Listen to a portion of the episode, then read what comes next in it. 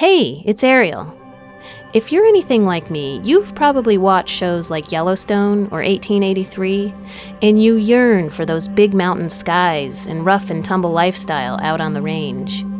But you also probably know there's more to the cowboy lifestyle than meets the eye. Today on the podcast, I'm sharing a fascinating story about real cowboys and the truth about ranching with the help of my friend and acclaimed journalist, Melody Edwards, who hosts the Peabody nominated podcast, The Modern West. Produced by PRX and Wyoming Public Media, The Modern West is a sound rich series that surveys the evolving identity of the American West. I'm sharing the first episode of The Modern West's newest season, where Melody explores different kinds of cowboys.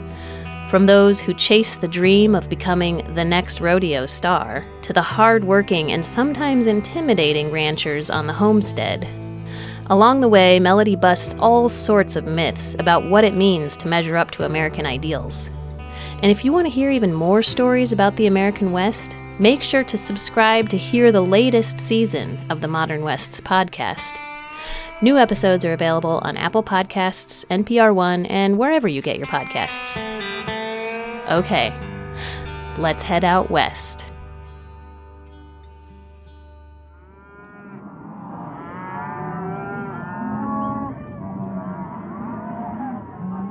What is it about cowboys? I mean, why is America, why is the whole world so fascinated by these guys? The actual cattle drive era only lasted a few decades in the middle of the 1800s, and those original drovers were nothing to make your heart patter usually illiterate, antisocial, and kinda stinky. But for some reason, it didn't matter. We loved them anyway. I know I did. Growing up, there were lots of cowboys hanging around our house, like my dad's good old friend Jake Heflin. It was like he'd stepped straight out of a Western. Well, he kinda did. The bow legged walk, the cowboy hat curled low over the eyes. Every time our families got together, Jake made my dad get out his guitar He'd round up his two teenage daughters, Judy and Patty, to sing harmony, and they'd play music all night long. Yeah, I can hear you do it. Just...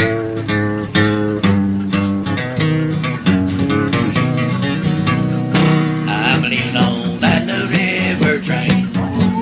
I'm leaving on that new river train. The same old train that brought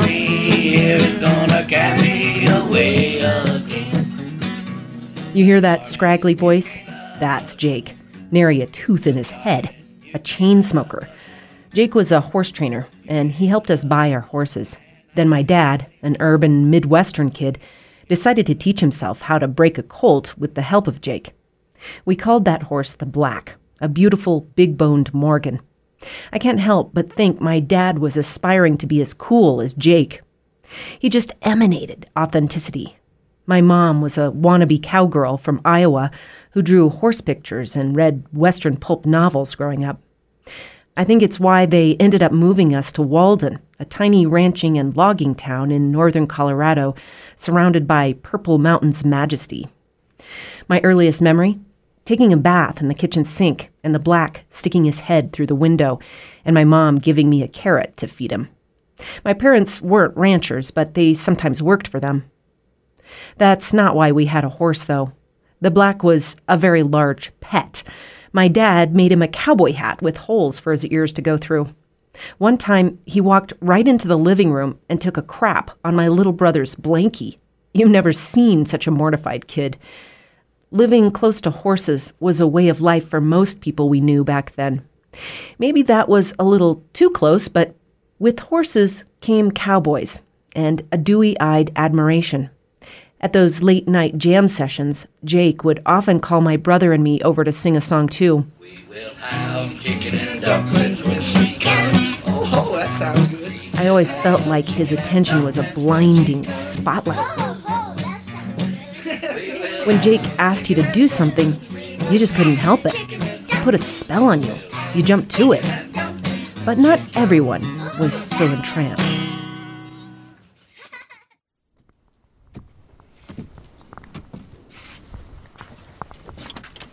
Hello? Anybody here? You guys want in? You coming in? My mom and I are visiting Jake's daughter Judy on her small ranch a few miles outside of Walden. Judy's grown daughter Jamie sits with us at the dining table too, her son TJ playing with his puppy nearby.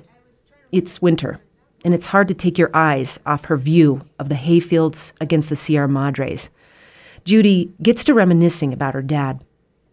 Well, he was born in Saginaw, Texas. I know that, and he was, you know, he went to um, started rodeoing probably at a pretty early age. When he was 16, he rode a bull in Madison Square Garden, where he became the fourth best bull rider in the world. I think he left school in eighth grade. And I think he, at one point, was just trying to get away from family situations and stuff like that. He followed the rodeo all the way into some Elvis movies, working as a stuntman in films like Love Me Tender. Back then, westerns were anything but politically correct. In the 50s, they were making movies, left and right Western movies. And he would always be some like wild Indian or something, you know, going off of a. He was he was the the the female lead. He played her, and he was in a dress when he jumped off of a cliff. That's what he said, yeah. Yeah. And he had to jump off a cliff On a horse. on a horse. Yeah. Judy was a middle child in a brood of six. But life wasn't easy with Jake as your dad. He loved to just hit the road, and mm-hmm. and if you just load up the kids and everything you own in the back of the truck, and and what you can't carry, you leave behind, and But when Judy was in her late teens, they moved to Walden to train draft horses for the Grizzly Ranch, managed by some friends of ours. Judy fell hard for the ranch manager, Jim Elliott. his world, the respect that people gave him, you know, um, just like because I don't feel like I had that with my dad, so it was easy to um, fall into that world, and then I so I really fell in love with his world and his draft horses. But Jake didn't like Judy hooking up with Jim. Plus, that itch to mosey along came over him. For whatever reason, he decides he wants to go to Dumas, Texas, and work in the feedlots, and I'm like, uh, uh, it's not. I'm not going to do that. Yeah. And my dad um, and Patty, my sister, who was all that was living here at the time, my mom was still in Roosevelt working. I, I never spoke to him again. Really? Yeah. It was only a few years later that Jake died young, only in his early 60s.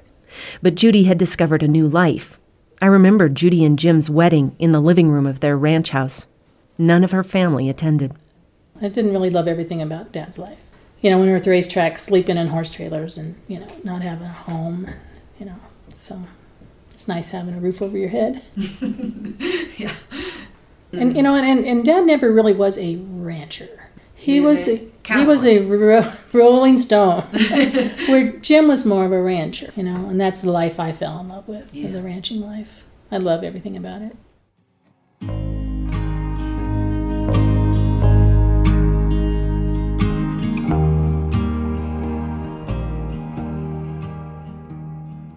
The ranch life. This season of the modern West, we're going to push back our hats and look deep into the fiery sun that's the epicenter of all things American West. Because just like Jake was a mystery, a rolling stone, not exactly a rancher, well, I think there's a lot we don't understand about cowboys and what they're really about. Like, why, as Americans, we need the cowboy so bad in the first place? And where did this cowboy come from anyway? And how do we decide who gets to be included in the cowboy identity and who doesn't? And another thing, how has our obsession with cows and cowboys led to problems with how we raise these animals on the land? Is this way of life economically viable anyway? Maybe it's time to let the cowboy change, grow up. Maybe, just maybe, it's time to let him ride off into the sunset.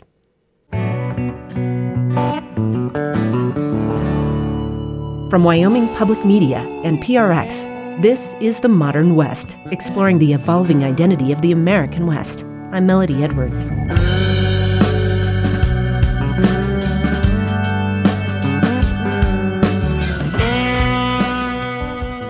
Jim Hoy is a guy who knows a thing or two about the cowboy myth.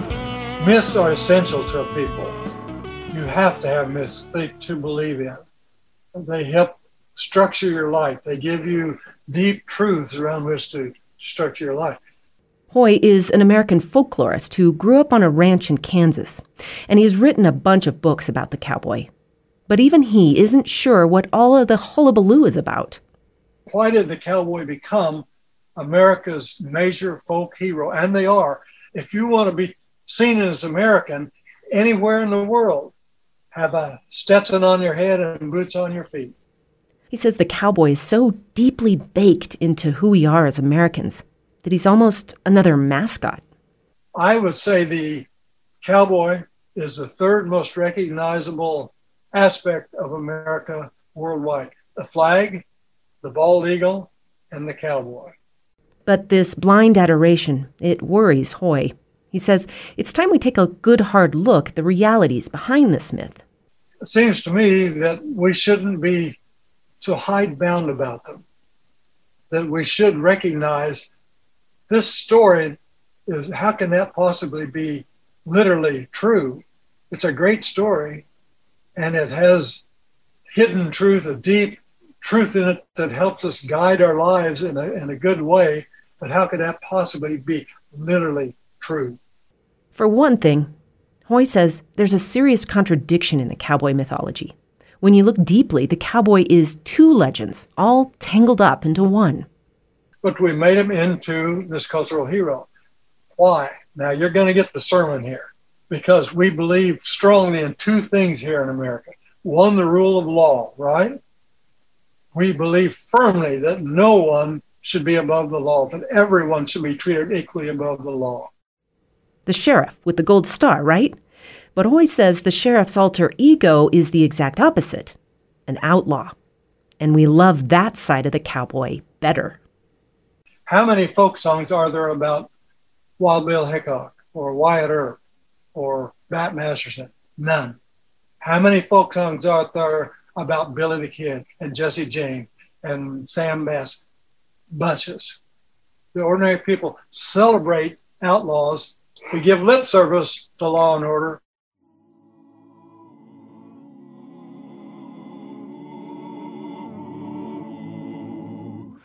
Wyatt Earp, Wyatt Earp, brave, courageous, and bold. Long live his fame, and long live his glory, and long may his story be told.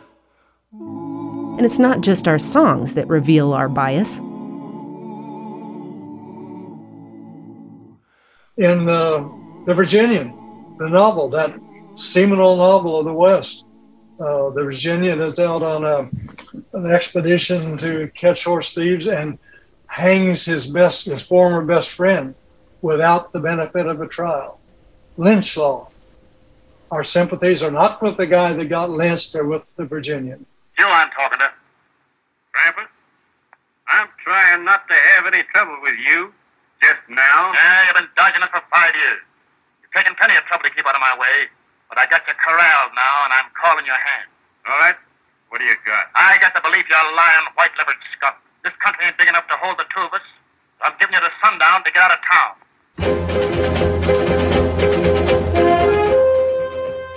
It's like we think of ourselves as so naturally virtuous that we don't need laws. We can govern ourselves without them. The Robin Hood mentality. And since we don't have to worry about right and wrong, we can spend all our time doing vigilante stuff, like settling scores and defending individual rights. Jake was a great example. He didn't care about mandatory school attendance laws and took pleasure in yanking his kids out to move on to the next job. Hoy says we love outlaws and vigilantes because, in our heart of hearts, Americans are radical free spirits. And why has the cowboy become the epitome of that? Because he is an individualist. He's called a great individualist. He uh, is bound to no person except his conscience is right. He does what's right, ideally. And that's the key ideally. The American cowboy is an idealization. Like Jake in his lady costume riding off a cliff, a lot of what it means to be a cowboy is a performance, a trick of the eye.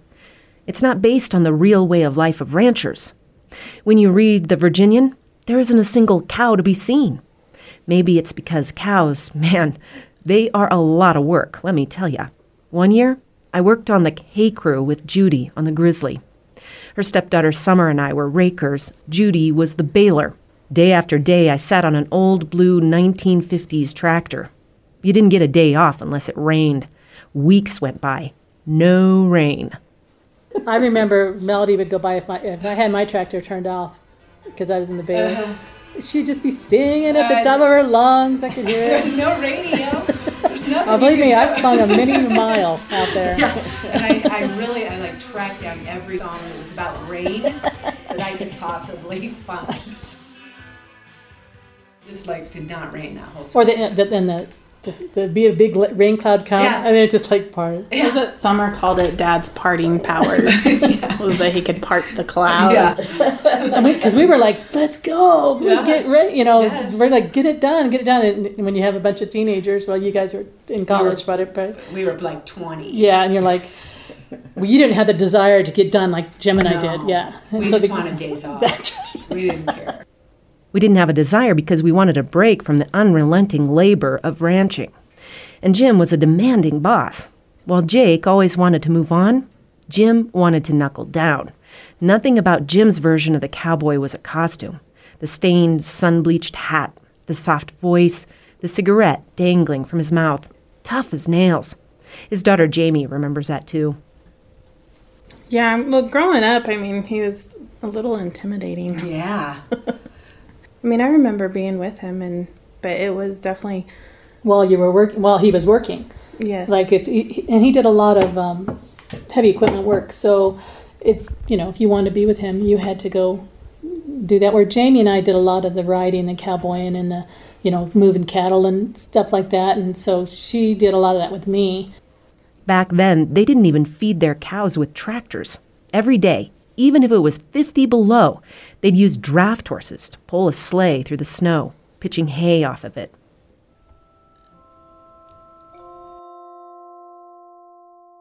I remember going out one time. We went out with you guys to feed with those the horses, and it was like, you know, snow. The snow was so deep. And it was so quiet, wasn't Oh, it? So you just hear the bells on the And the horses. bells. Yeah.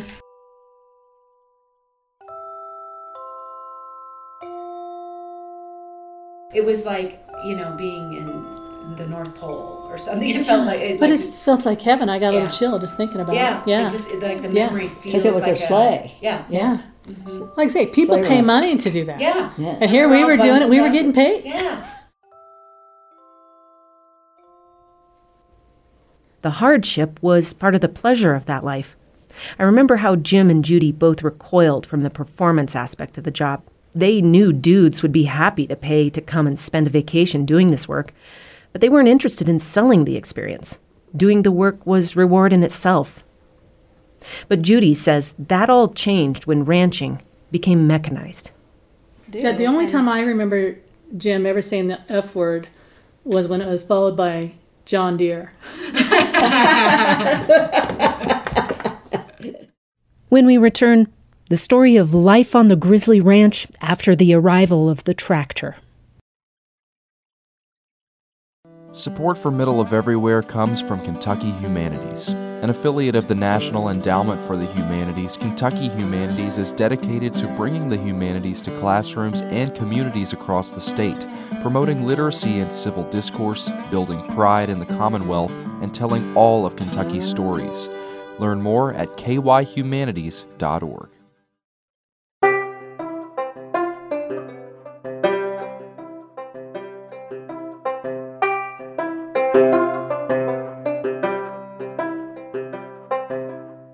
Judy and Jamie have fond memories of running a ranch on horsepower.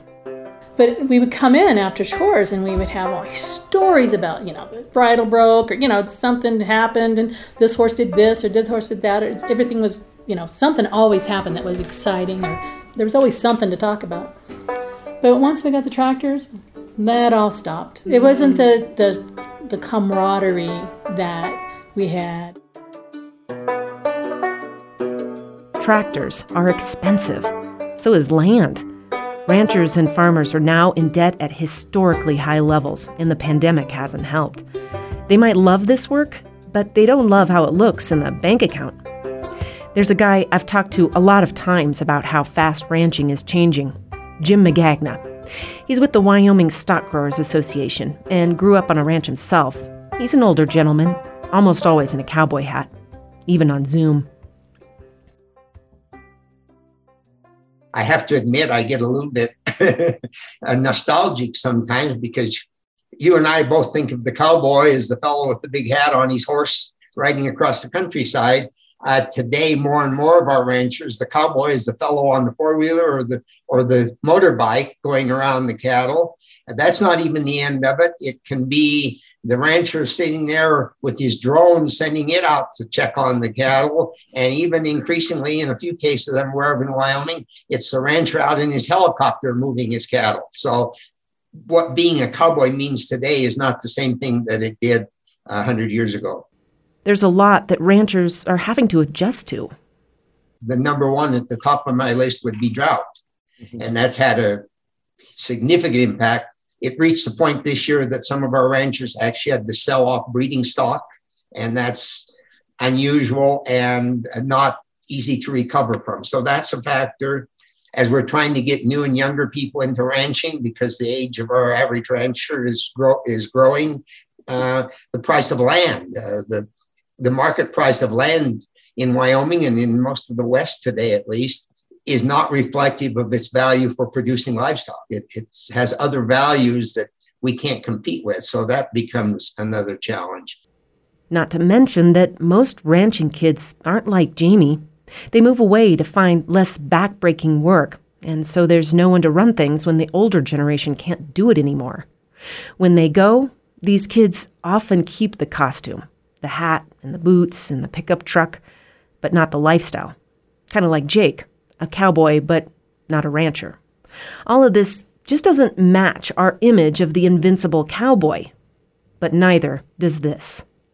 Public lands ranching provides less than 3% of the beef consumed in the United States.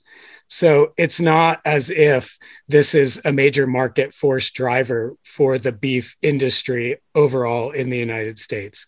Josh Osher is not what you'd call a fan of the cowboy myth even though he grew up in Montana and, like me, was steeped in it from a young age. He's with Western Watersheds, a conservation group that's working to limit overgrazing of cattle on public lands. And that means that part of his job is busting up the cowboy myth. Most beef is not produced in the West, Western United States. I mean, the states that are considered the cowboy states are not the big beef producers in the country. Um, most beef is produced in the Midwest and in Texas and in Florida and in other states where grass grows year round and, um, and there's more water. Josh says we have this perception that states like Wyoming, the so called cowboy state, make all their money from raising cattle. But that's another myth it's a it's a drop in the bucket for almost any county's income statistics. You could look anywhere in the West and public lands ranching tends to contribute less than a percent of the total income for that county and and just a handful of jobs. It's not a major economic driver anywhere you look. And josh says the ranching industry isn't just not making money it's also costing money in the form of government subsidies on the taxpayer's dime I can't open a restaurant and serve food that my community doesn't want to eat and expect the government to support that restaurant and keep it in business. You know, if the ranchers in the West can't make it because it's not profitable, you know, it's really the cowboy myth and the policies of the US to support that that keep propping them up. Here in the cowboy state where I live, only 2% of the state's total GDP comes from ranching. In northern Colorado, Judy and Jamie can attest to this too. These days, a family can't make all their money just from ranching. You have to have a wife with a good job in town. Yeah. I'm telling you, if you're going to do it, and you know, you just you can live that life, but one of you have to have yeah. a job that pays the bills. Yeah, I did the same thing. Yeah. You know, started waiting tables and and uh, you know, you working for the neighbors and stuff like that. Eventually, Judy got a job in Steamboat, an hour's drive away over a treacherous mountain pass, so that she could get health insurance for the family. And we were getting older and needed it. And Yeah. So Good thing you had it. It's a good thing. Yeah. What my mom and Judy are talking about there is that after a lifetime of smoking, Jim developed lung cancer. Jamie took care of her dad while Judy commuted back and forth to Steamboat to work as a UPS delivery driver.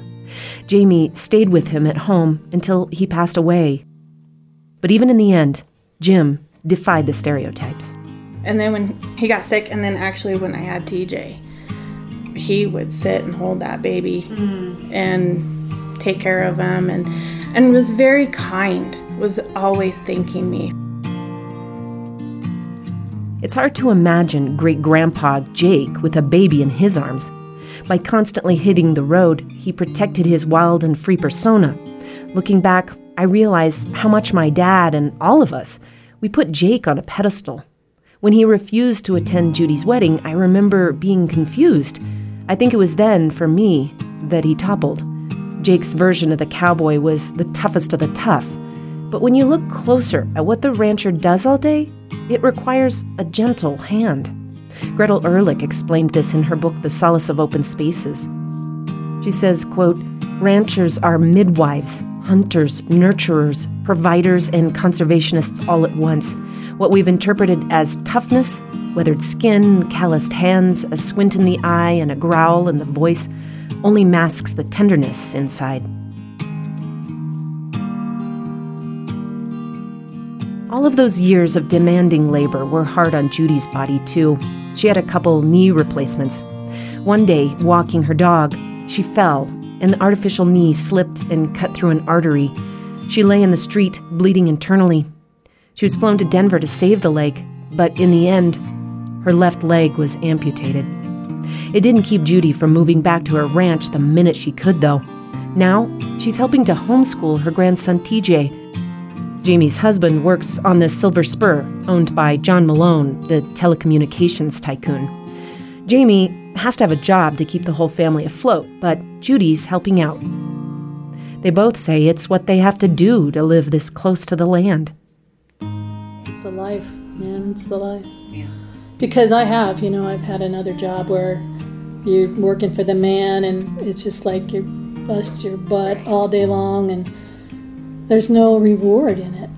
Where if you go out there and bust your butt out there taking care of cows and and and or even putting up the hay, it's so rewarding. Just such a rewarding life. I can get on a saddle horse and ride all day. Kind of makes you want to saddle up, right? But we're not finished busting the myths around cowboys. One of the big ones is that they're originally European immigrant farmers who adapted their practices for the American West. Nope, not even kinda.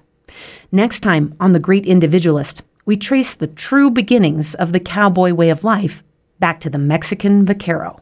The American cowboy adapted the chaps, uh, the boots, style of boots they got from them, the saddle they got from the, the vaquero, uh, the method of working cattle, rounding up, having uh, roundups in the spring and fall. What do you wish people understood about the realities of ranching?